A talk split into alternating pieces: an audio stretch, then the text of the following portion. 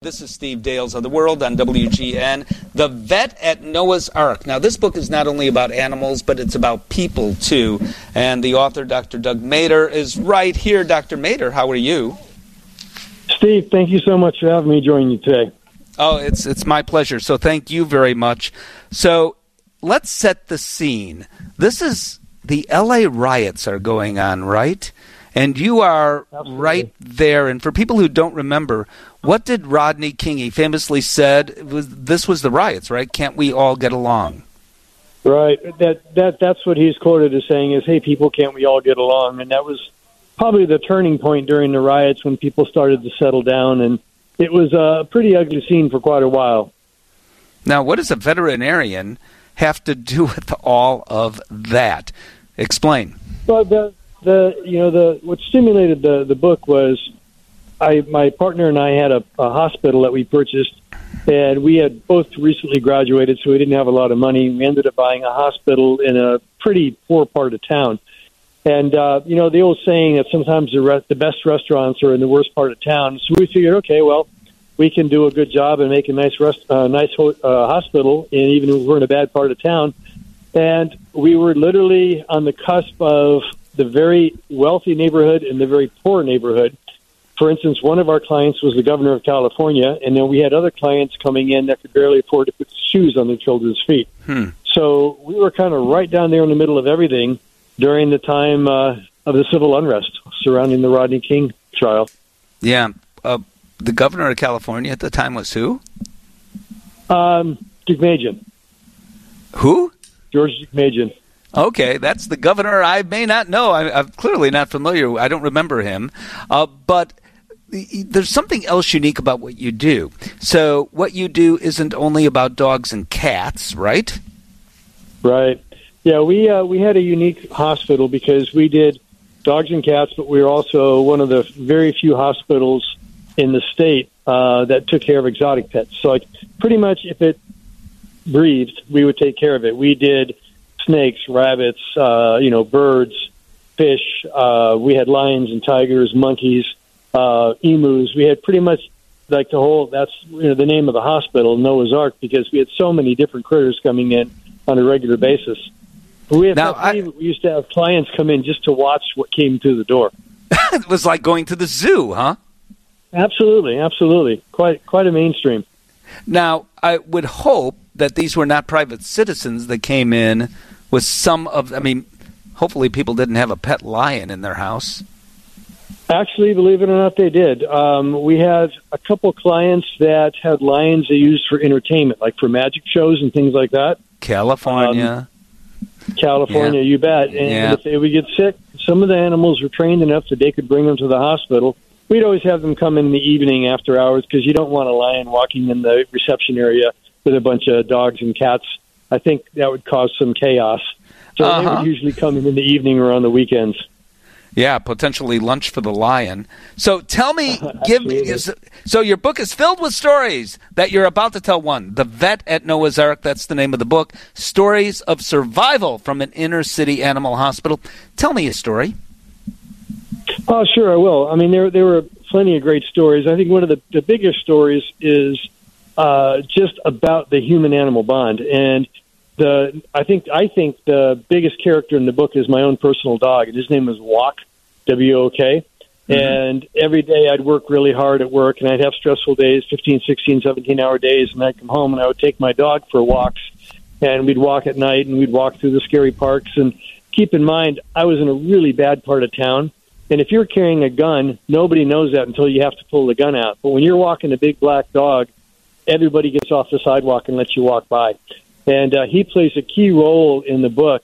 And near the end of the book, something happens to him. I don't want to be a spoiler, so I'm not going to give it away. And uh, you know, the readers just really fall in love with him. And people love a good animal story. You know, Old Yeller, uh, Racing in the Rain. Think about all those great stories about animals. And Wok really pulls at your heartstrings because people just love good stories about animals. Well, indeed they do, and indeed they must. So this book, somehow, some way, appears on the New York Times bestseller list. Were you surprised that this book is doing? Inc- I mean, it's doing amazingly well. Oh, it's very humbling. And I don't mean to uh, correct you, but just just for the sake of uh, being proper, it's the New York Post required reading list. Um, yes, I, I am absolutely amazed, and the, all the literary critics are calling it the first American James Herriot. And James Herriot, of course, is the amazing British veterinarian that wrote All Creatures Great and Small, and he even has a series on PBS. And uh, to be compared to a veterinarian of his caliber and an, and an author of his caliber, like I say, is quite humbling for me. So, what do you think resonates with non pet owners? That, I mean, the book is selling that well. So, this book is crossed over. So, what do you think it is? What are you saying in this book that so many people who don't have a pet, and certainly don't have a pet lion, uh, say, hey, this is really a story that I want to read? Well, I'll tell you, it's um, technically it's a memoir because it's about a time of my life. So in the literary world, it's a memoir, but really it's uh, it's a veterinary medical drama. It's a narrative nonfiction told in the first person, and it's a story about a veterinarian living in the middle of the inner city, trying to save animals' lives and, and promote that human animal bond. And that's that's a very strong bond, and it's as strong or stronger in some cases than parents have with their children. Well, I want to talk a little about that. So, our dogs and cats really don't care where we live. Our dogs and cats don't really care if we have as much money as Oprah Winfrey or have as little money as a homeless person. Uh, and do you think that that first of all, do you agree with what I just said? And secondly, do you Absolutely. do you think the bond exists? Uh, you want treatment for your animal, whether you can afford it or not, but you want that treatment. Talk about that a little bit. Yeah, you know that's that's always a sticky wicket because people can, you know, when when you bring your pet to the veterinarian you usually end up paying out of pocket, as opposed to if you or I were to go to the human doctors, oftentimes insurance covers the cost. Well, thankfully there is pet insurance now, but that's a subject for some other interview. But you know, when you bring your pet to the veterinarian, if you don't have the money to take care of it, then there's that guilt that the owner has. There's the guilt that the veterinarian has, and so oftentimes, especially, I mean, a lot of people would consider me a bad business person because I've never, ever in my career turned anybody away for money if they had a problem um, and they were willing to make some effort, even if it was just a couple bucks a week, I would always be there to help them. And my goal, that's why I went to veterinary school. I've been doing this for nearly 40 years. When I mm-hmm. wake up in the morning, is I want to keep that human animal bond going. And I agree with you. Pets don't pass judgment. And they don't care where you live. They don't care how much money you make, what kind of car you drive. They love you for you. We just and have a couple. What, what more can we ask? Yeah, yeah.